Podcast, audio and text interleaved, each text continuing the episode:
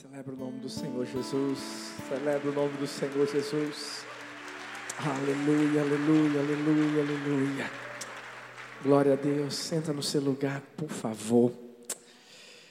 Deixa eu te falar uma coisa. O fato de você ter vivido ou estar vivendo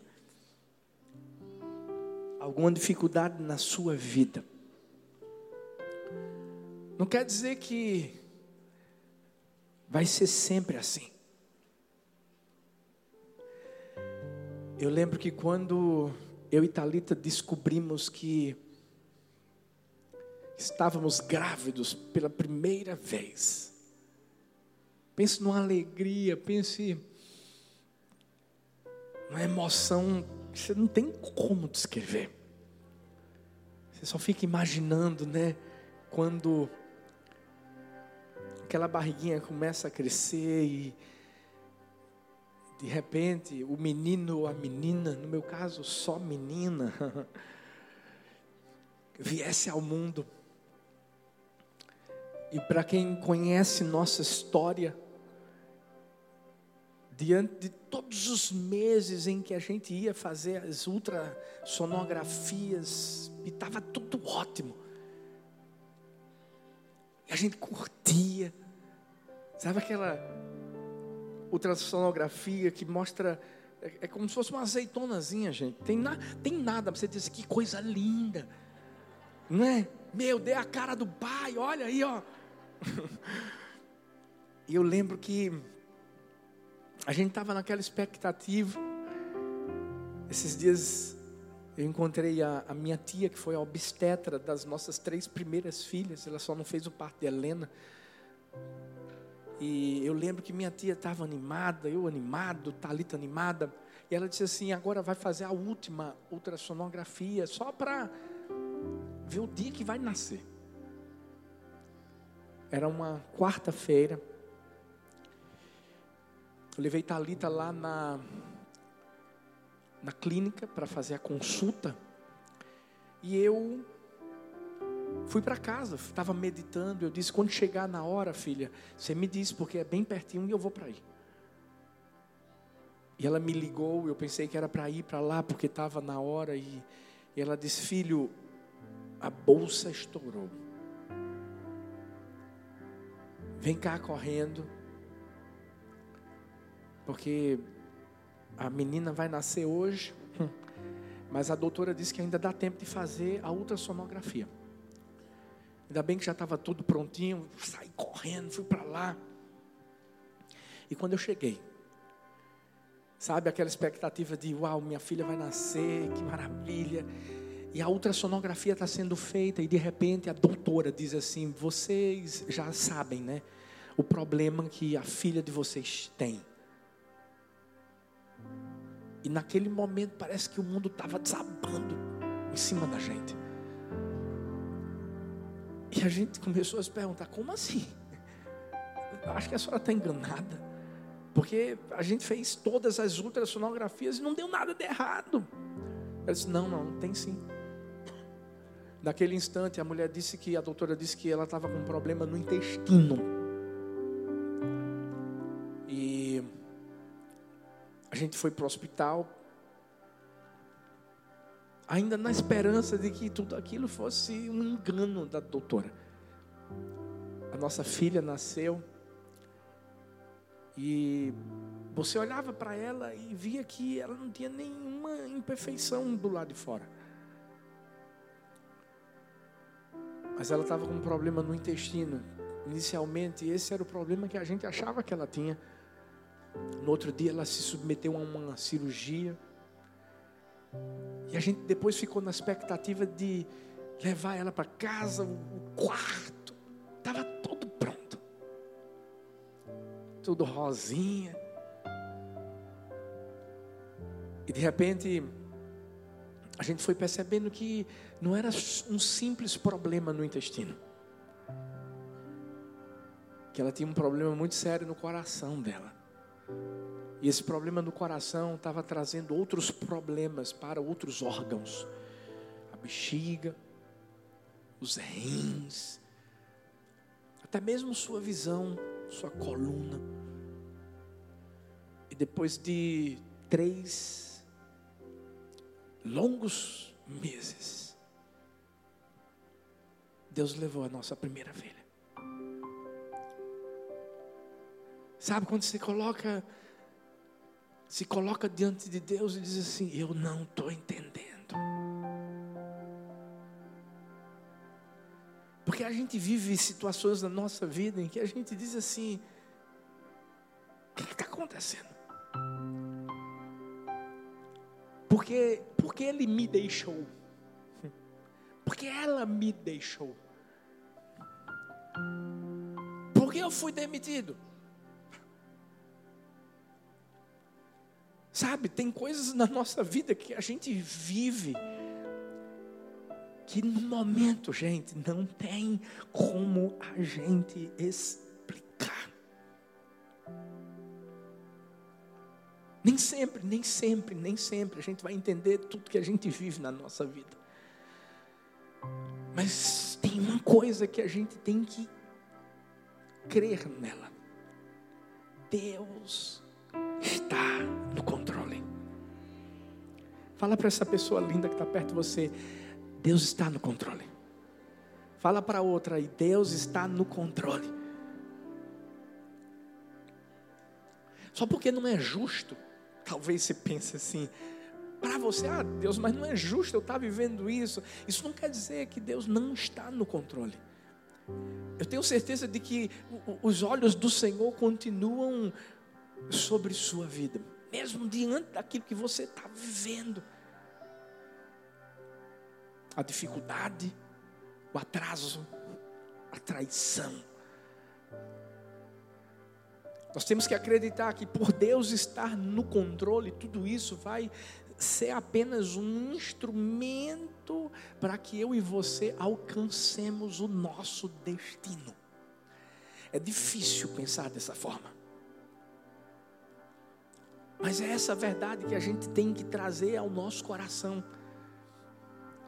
Porque Deus é o Deus que pega um cenário de morte e traz vida. Deus é o Deus que faz com que do fracasso haja uma promoção.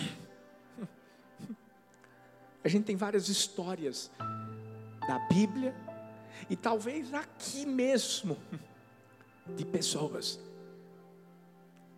que já viveram isso. Por mais que a gente não entenda, porque tem tanta oposição. Mas nós temos que crer que diante das oposições existe uma raiz que está ficando cada vez mais firmada. Para que quando as tempestades vêm, essa árvore nunca seja destruída. Se você conseguir guardar isso que eu vou falar, para mim já é suficiente. Você pode não estar entendendo o que você está vivendo na sua vida até o dia de hoje, mas você tem que confiar em Deus. O Salmo 37, versículo 5 diz assim: Deixe nas mãos do Senhor tudo o que você for fazer. Confie nele de todo o coração, e ele fará o que for necessário.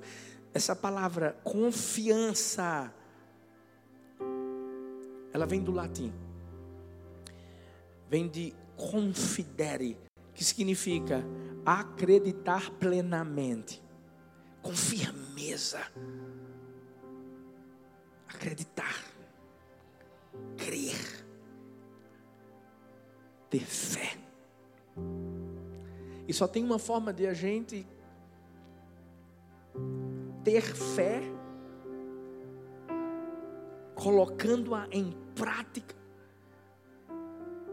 é, é quando a gente vive oposições, é quando a gente vive aflições, é quando a gente vive situações que a gente não consegue entender. Só nos desafios nos maiores desafios da vida, é que essa confiança vai ser colocada em prática, porque ninguém confia quando não é confrontado. Eu vi a história de um homem que decidiu fazer uma travessia nas cataratas do Niágara. Uma, um cabo de aço fortíssimo foi colocado de um lado ao outro do lado dos Estados Unidos e do lado do Canadá, porque é uma divisa as cataratas do Niágara. O interessante é que ele foi de um lado ao outro. Havia uma grande multidão que o ovacionava e que celebrava sua conquista. Mas quando ele acabou de fazer aquele ato sensacional. Uma senhora, ela estava tão empolgada, mas tão empolgada, que chamou a atenção dele. Ele foi até ela e perguntou assim: A senhora está feliz com o que eu fiz? Claro. A senhora acreditava que eu conseguiria fazer isso? Com certeza.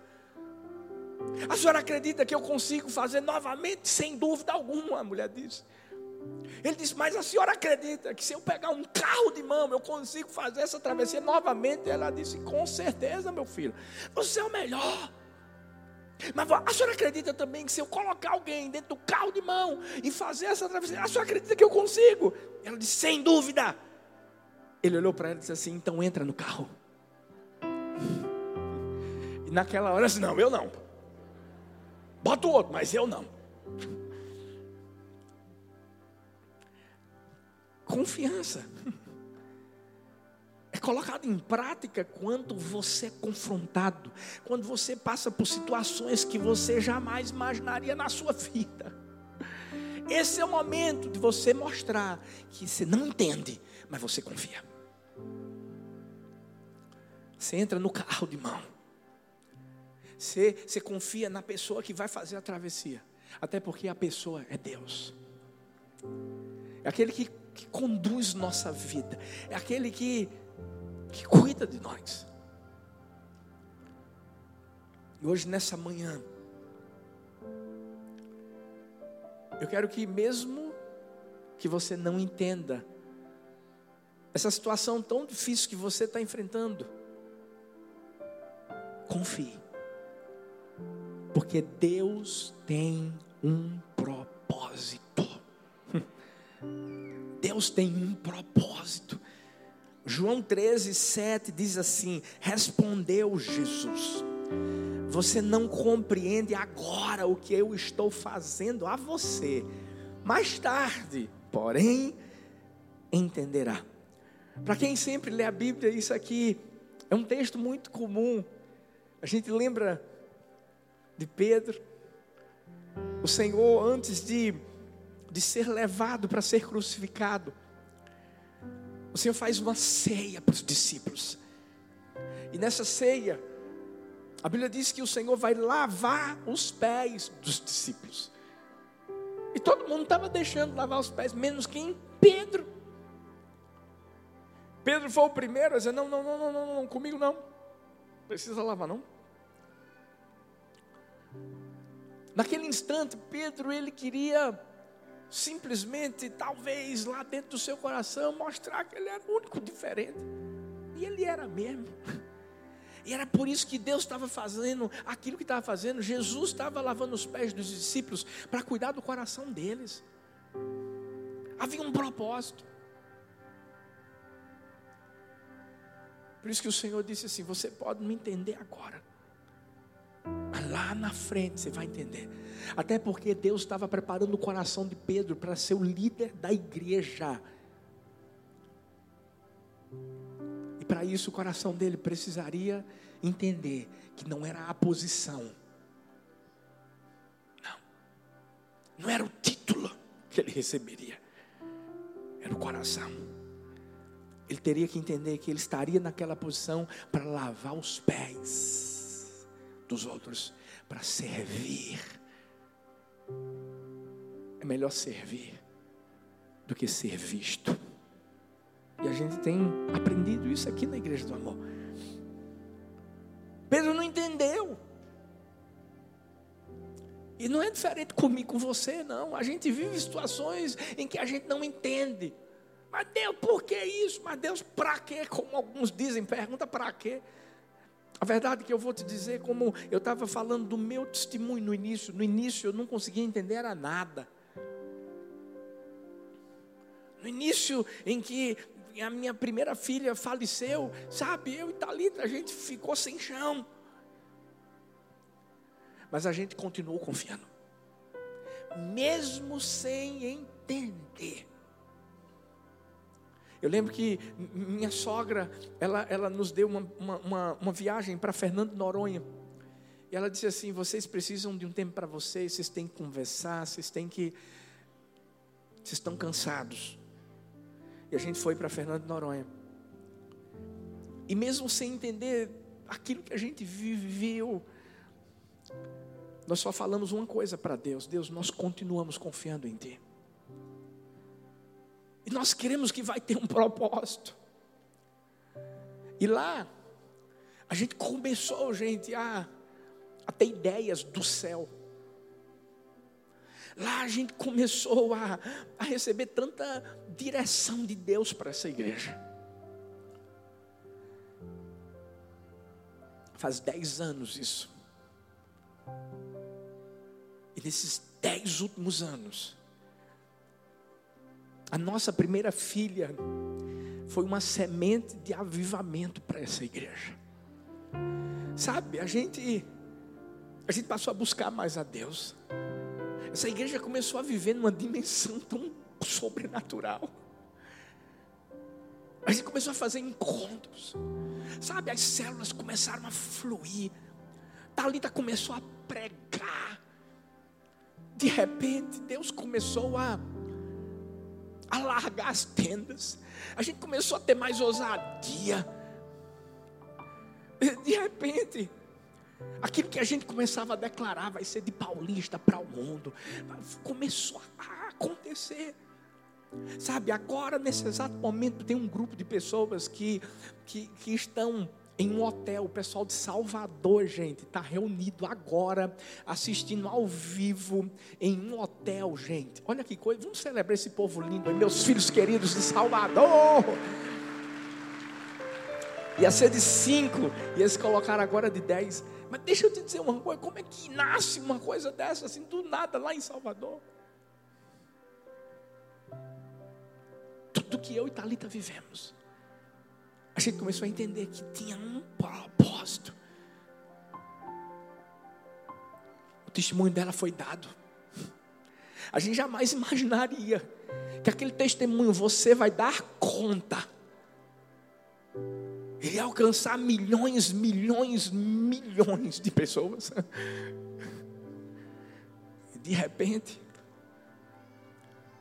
como no início aqui eu perguntei de onde você é, de onde você é, e as pessoas foram dizendo Rio de Janeiro, a, a gente é de, de, de Brasília e tal. Ei, o problema é que a gente fica pensando da forma natural. Por que está acontecendo? Por que está acontecendo? Eu quero entender. Não tem como entender, meu filho. Porque o, o pensamento de Deus é maior. Eu quero que você entenda uma coisa. Você tem que sair do natural e tem que entrar no sobrenatural. E acreditar. Vai ter um propósito. Vai, vai ter algo bom que vai sair dessa situação que você está vivendo. Porque se você ficar tentando descobrir porquê, eu vou te dizer uma coisa, você vai se frustrar. Momento, Jó se frustrou. Porque, porque os amigos da onça dele fizeram com que ele simplesmente mergulhasse no natural. E eram tantas indagações que ele fazia para Deus. Mas tinha um propósito. Tinha um propósito. E a gente vê isso lá na frente quando Deus traz uma bênção dobrada sobre sua vida. Tudo que a gente pode fazer no momento em que a gente está vivendo o que está vivendo e sem entender nada, é fazer uma coisa: agradeça porque Deus está trabalhando. Disso você tem que ter certeza. Deus está trabalhando para que o propósito seja realizado na sua vida. Existe uma graça, existe o favor do Senhor que está sendo soprado por Ele mesmo sobre sua vida.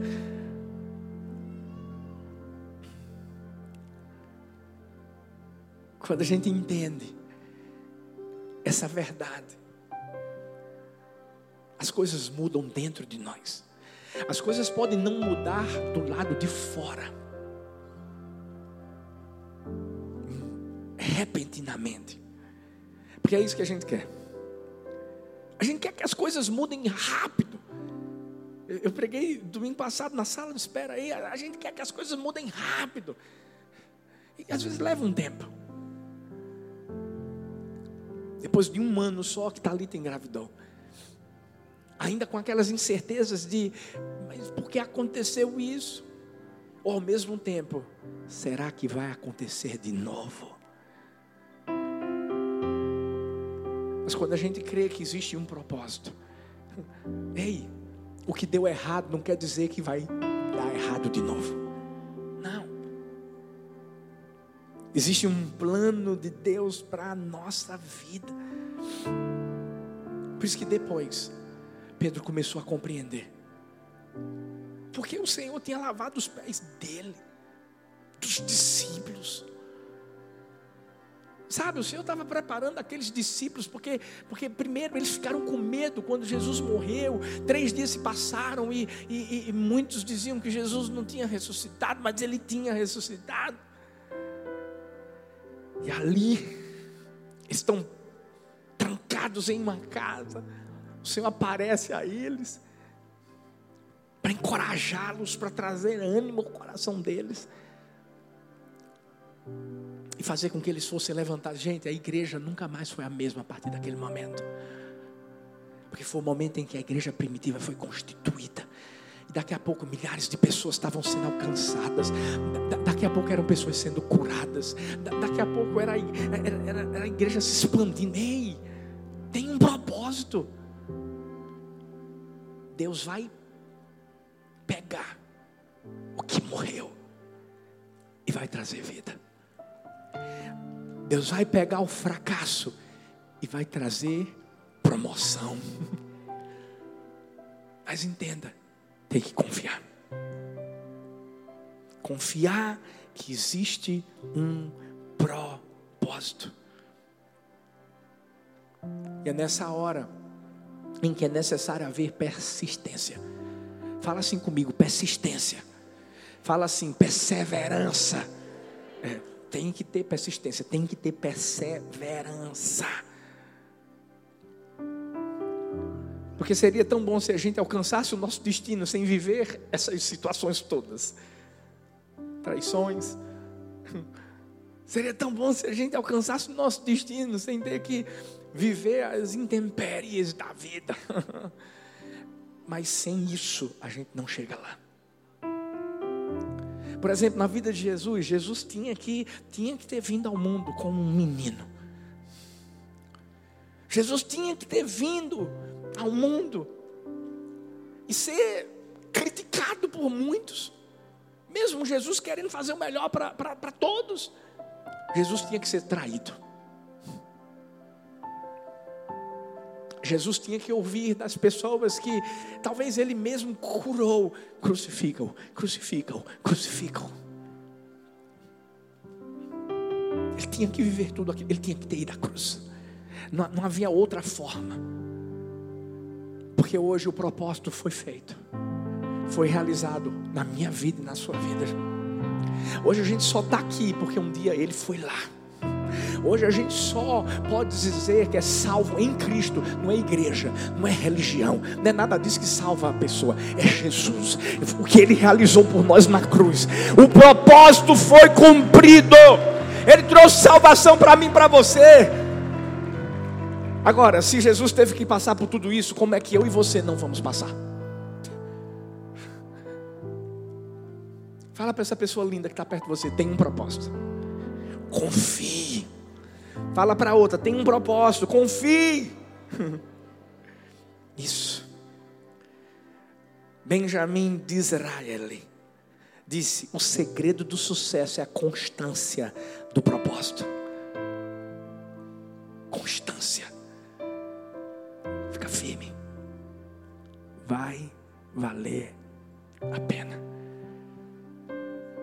Mas mesmo sem entender, confie. Confie, porque Deus te protege.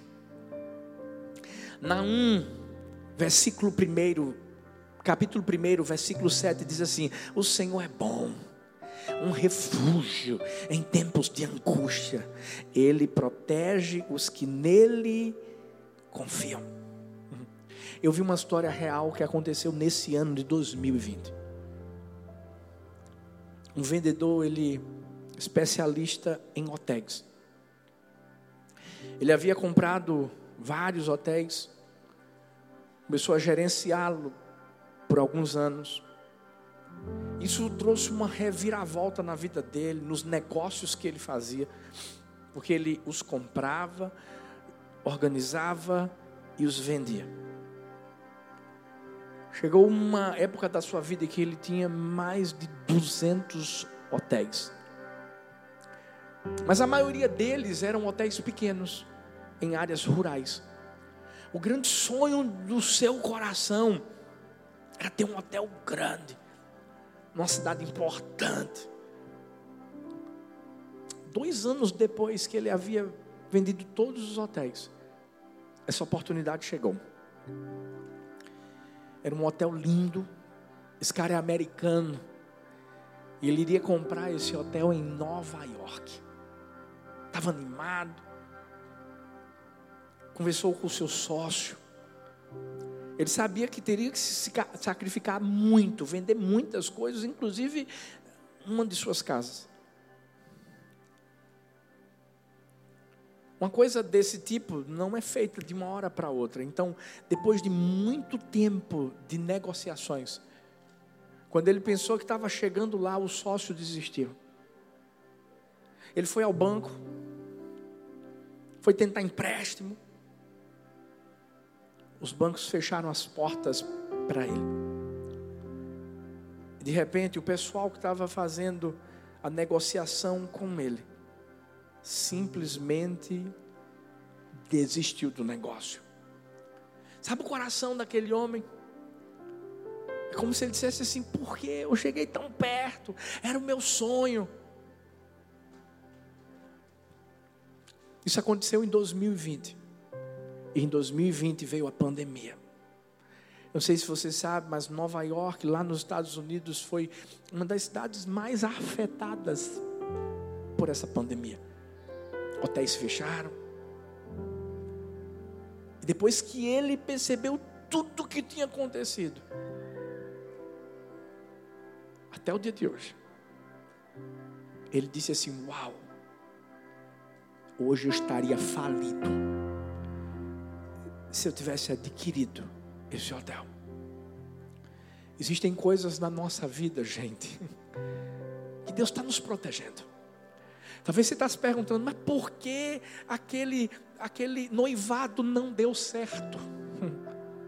Oh, minha filha, agradeça. porque aquela sociedade não deu certo. Agradeça.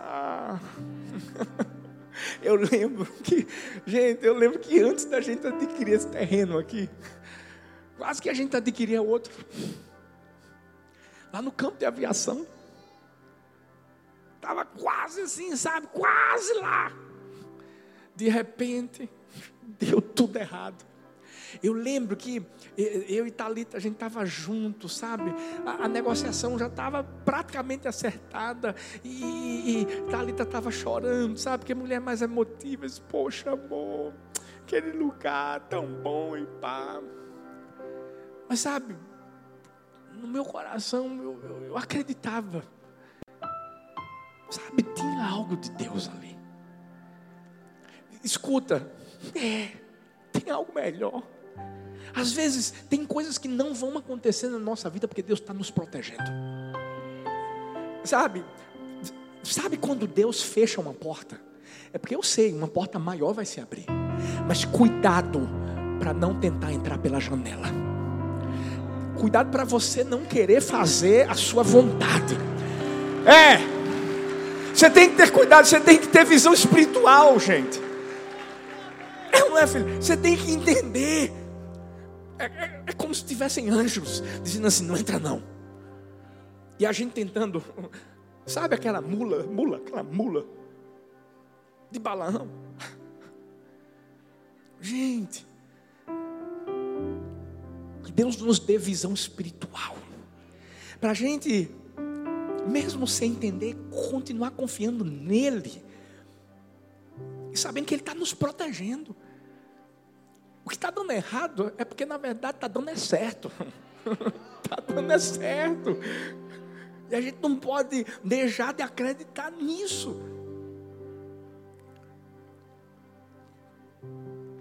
Eu vi a história de um, um cara ele estava sendo perseguido. Esses homens que estavam perseguindo ele queriam roubá-lo. E ele percebeu e ele começou a fugir, fugir, fugir, fugir, até que encontrou uma espécie de, de, de gruta. E ele entrou ali. Mas não tinha nada que fechasse aquela gruta. Naquela hora ele começou a orar, Deus, por favor, manda os teus anjos. Deus, bota uma, bota uma, bota uma porta aqui de fogo, porque crente pentecostal é assim. Não é? Ah, manda logo os anjos virem com espada de fogo desembanhada. Não é não? Eu boto uma, uma porta de fogo aqui, não deixa esses caras me verem, não. Porque senão eles vão me roubar, eles podem me matar. Ele estava orando com tanta intensidade no coração. E de repente ele viu uma aranha. A aranha começou a fazer uma teia. Assim, ele olhava para a aranha e dizia: Sai! Deus, cadê os anjos? Cadê a porta, Deus? E a aranha descendo teia, a teia, a teia, a teia, a teia. De repente ele desistiu de orar. Porque lá dentro do coração ele dizia assim: não estou entendendo. Como é que eu peço algo para Deus e Deus está fazendo, não está fazendo nada? Sabe o que aconteceu? Quando aqueles homens que estavam prontos para assaltá-los e talvez matá-los, quando eles chegaram perto da gruta, o, o rapaz estava escondido. Um dos homens olhou e disse assim: na gruta ele não está. Porque tem uma teia de aranha aqui. Sabe quando Deus está fazendo as coisas para nos proteger? A gente não vai entender isso. Eu sei, hoje eu sei, hoje eu entendo, que, que Deus levou minha primeira filha, porque Ele estava nos protegendo. Eu fico pensando, ter que cuidar, porque nossa filha tinha bexiga neurogênica. Ela não ia conseguir fazer xixi, tinha que passar uma sonda. Os médicos diziam que ela não ia conseguir enxergar. Diziam que ela não ia conseguir andar. Sabe, se Deus quisesse que ela vivesse, Deus ia nos dar forças para a gente amá-la, cuidar dela, porque a gente ia.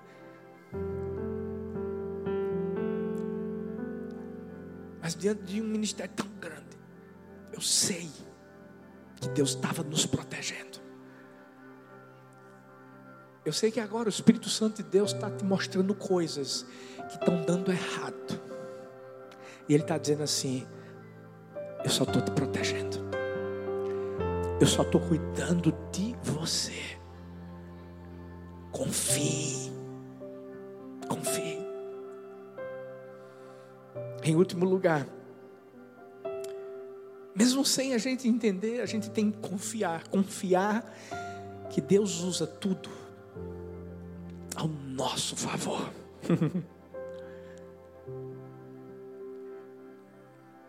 Se tem algo que tem que trazer refrigério para a nossa alma, para o nosso coração,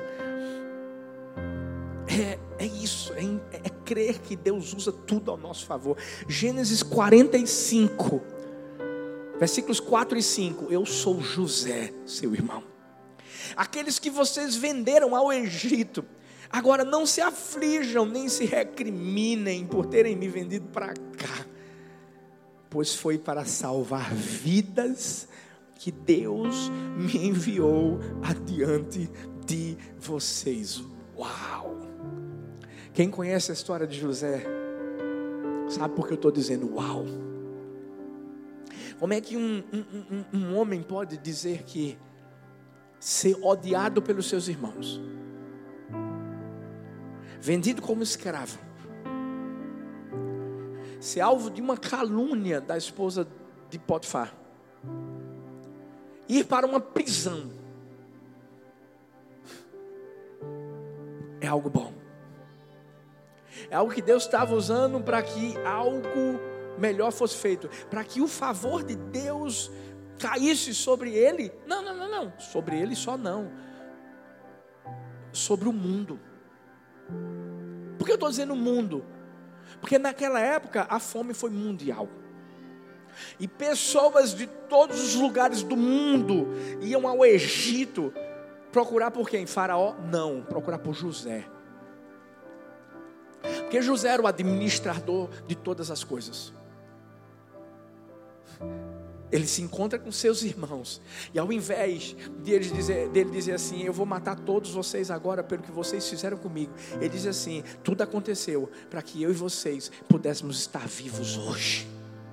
Uau!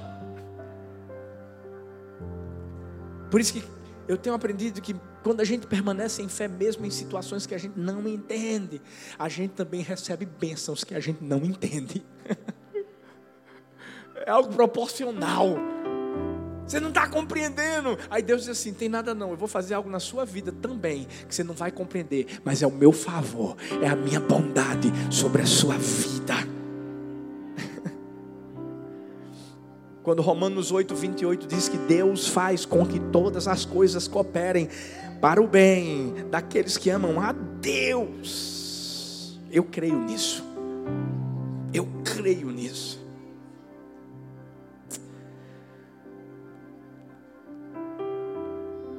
Hoje, quando eu olho para trás, depois de 10 anos em que Deus levou nossa primeira filha, mais do que nunca eu acredito nisso, nesse favor sobrenatural do Senhor.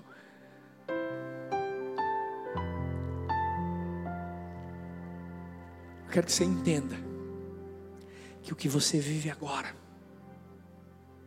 não é o seu fim. começo de algo maior. Quem diria, gente, que eu teria depois três filhas. Ah, e milhões de filhos espirituais. Te amo, meu filho.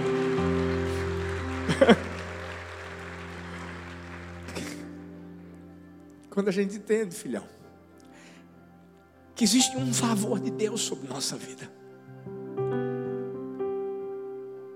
Mesmo quando as coisas são difíceis,